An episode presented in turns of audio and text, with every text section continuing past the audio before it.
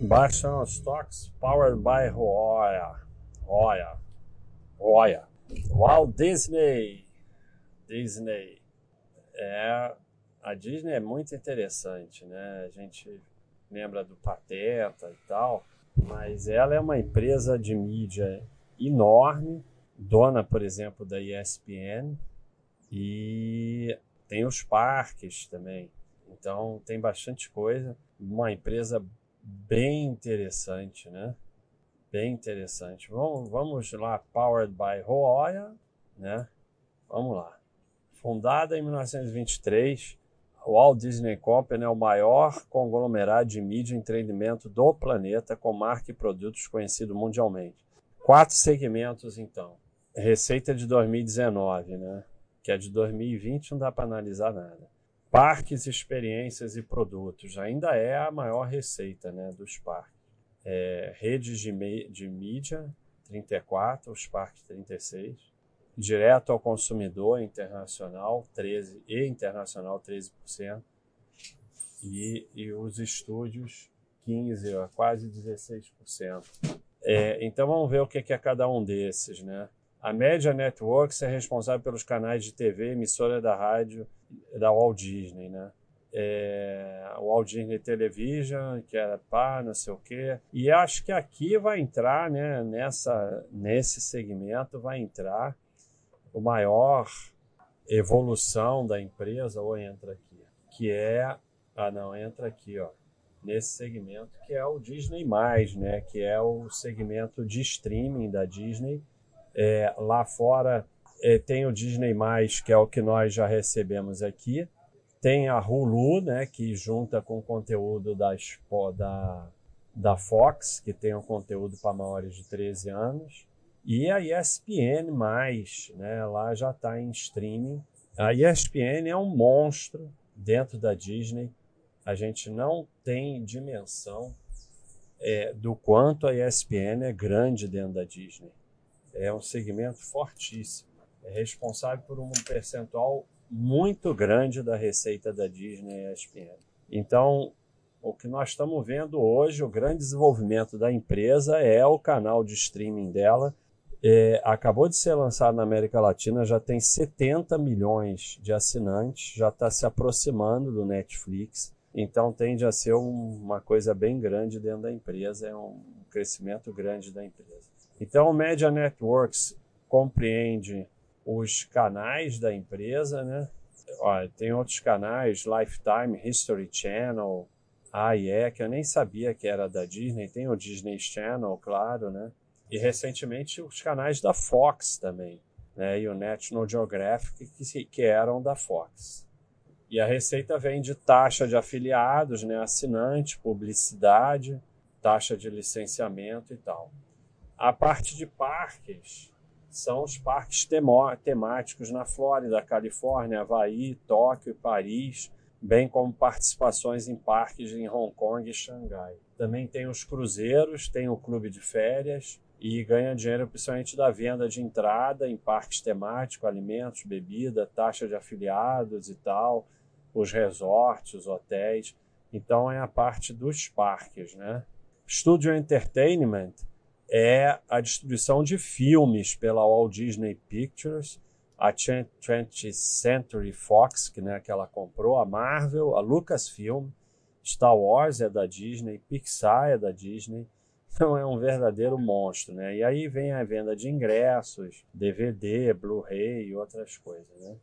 É, e essa parte aqui que eu não tinha entendido bem, Direct to Consumer International, todos os negócios e meio internacionais da Walt Disney Company e os serviços de streaming da empresa, né, que eu já falei, que é o, aí o ESPN+, o Disney+, voltado para a família, e o Hulu voltado para o público em geral. A gente aqui só recebeu por enquanto o Disney, mas nos Estados Unidos você tem um pacote que você pode fazer do Disney com Hulu ou ESPN.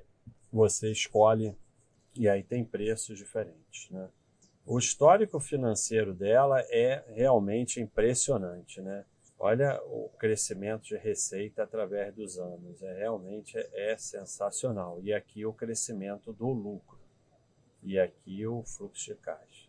ela vem trazendo ótimos retornos ao seu acionista, principalmente aqueles que possuem a empresa há mais de 20 anos. Então vamos, vamos lá na. Depois a gente volta aqui para a conclusão. Vamos ver o que a gente tem aqui para ver. Não tem muita coisa, mas é, é uma empresa.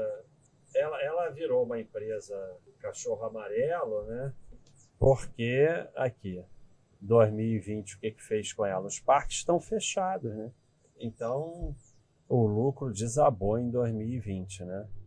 E ela. O que é que acontece? A dívida não sobe, aí teria que ver no quadro contrário, só porque a dívida sobe, né? O EBITDA desaba e aí a dívida líquida por EBITDA ela, ela sobe, né? Então vamos ver se houve realmente.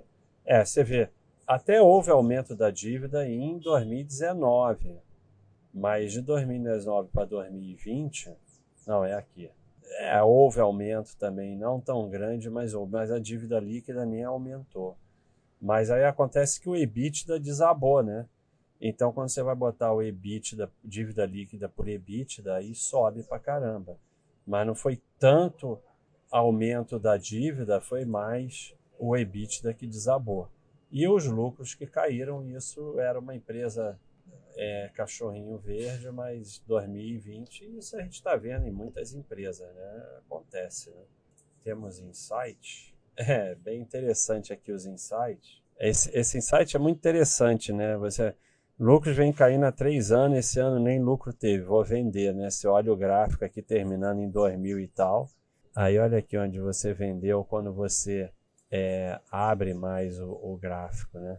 É muito interessante isso de você ver no curto prazo e, e ver no longo prazo.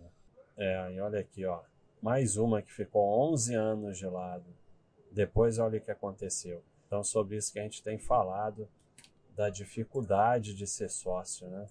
Como não é fácil ser sócio. Agora não quer fechar.